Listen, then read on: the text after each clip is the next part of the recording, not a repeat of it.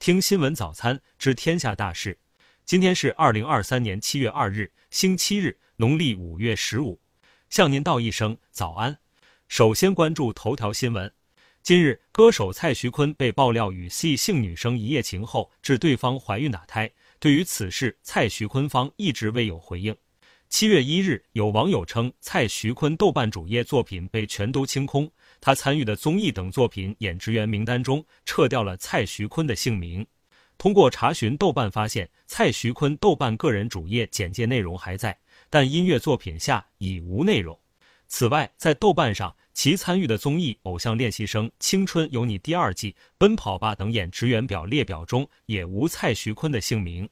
六月三十日晚间，《奔跑吧》节目组官方发文称，因编排调整，原定今天本周五二十点二十分播出的《奔跑吧》将延期播出，感谢各位观众的支持。不过，搜索浙江卫视官方网站，蔡徐坤相关内容仍在。下面关注国内新闻。七月一日十一时三十八分，黑龙江省宁安市开始出现雷雨、大风、冰雹等强对流天气。宁安市国家基本气象站监测最大冰雹直径九厘米，冰雹持续时间六分钟。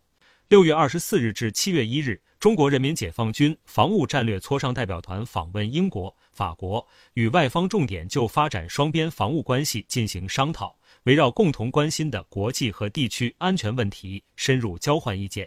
增进了双方了解和互信。中国驻马赛总领馆消息，当地时间六月三十日晚，一辆载有中国游客的大巴车在法国马赛遭到骚乱分子的围困和攻击，数名游客受轻伤。当晚，该批中国乘客均安全抵达旅馆，并于七月一日前往瑞士，提前结束行程回国。据澎湃新闻，江西赣州市余都县宽田乡六月中旬发生一起凶杀案，一户人家三名小孩遇害。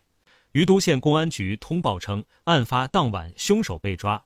七月一日，江西省贵溪市的江西前泰新材料有限公司发生爆炸，明火已扑灭，无人员伤亡，起火原因进一步调查中。据悉，该公司曾因违规作业被罚款九千元。中国铁路青藏集团有限公司一日消息，二零二三年暑运自七月一日开始至八月三十一日结束，为期六十二天。青藏集团公司预计发送旅客四百二十万人次。香港特区政府一日上午举行升旗仪式和酒会，庆祝香港回归祖国二十六周年。青藏铁路西宁至格尔木段复兴号动车组一日正式投入运营，标志着青藏铁路正式进入动车时代。下面关注国际新闻。七月一日，法国警察射杀少年事件继续发酵。由这一事件引发的抗议冲突及骚乱已经持续了四天，法国骚乱被捕人数已超过一千一百人，三百多名警察和消防人员受伤。近日，法国警察射杀少年事件引起的骚乱蔓延到邻国比利时，比利时警方在布鲁塞尔逮捕超过一百名参与骚乱的年轻人，其中多人持有武器。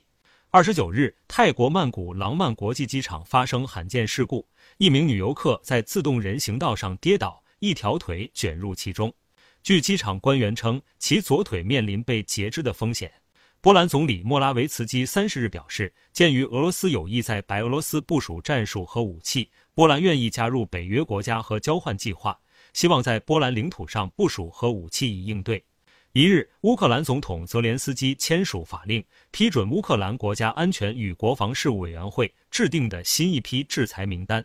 名单中包括以俄罗斯公民和企业为主的一百九十二名个人和两百九十一家公司，其中还包括直飞俄罗斯航线的格鲁吉亚航空公司。肯尼亚西部当地时间六月三十日发生严重车祸。一辆卡车在一个繁忙的路口失控，造成至少四十八人死亡、三十人重伤。韩国舆论调查公司韩国盖洛普三十日发布的调查结果显示，对于东京电力公司福岛第一核电站处理水排放入海，回答称担心海洋污染的人占百分之七十八。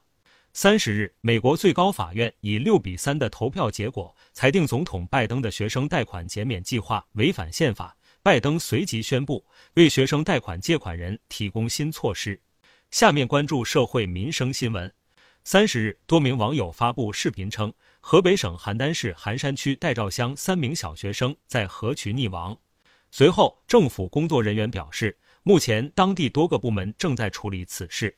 重庆市万州区应急管理局获悉，三十日左右，万州区分水镇石碾村因强降雨发生一处边坡土方垮塌，瞬间推倒边坡下方一处三层农房，房内六人被掩埋，不幸罹难。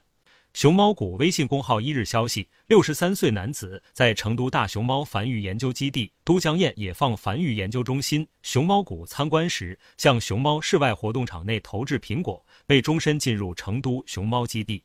七月一日，河南书法家杀害女子后潜逃一事持续引发关注。据案件知情人士透露，警方发现嫌犯进创民时已自缢身亡。下面关注文化体育新闻。七月一日，女篮亚洲杯半决赛，中国以七十四比六十轻取澳大利亚。中国女篮第二十一次闯入亚洲杯决赛，将同日本队争冠。七月一日，NBA 自由市场开启。据著名 NBA 记者沙姆斯·查拉尼亚报道，德雷蒙德·格林和勇士达成四年一亿美元的续约合同，其中第四年为球员选项。法国少年遭警察枪杀引发的骚乱仍在持续。法国球星姆巴佩在社交媒体上发文呼吁结束暴力。据灯塔专业版，影片《消失的他》上映十天，实时票房突破二十亿，成为中国影史第三十部二十亿票房影片。以上是新闻早餐全部内容。如果您觉得不错，请点击再看按钮。明天我们不见不散。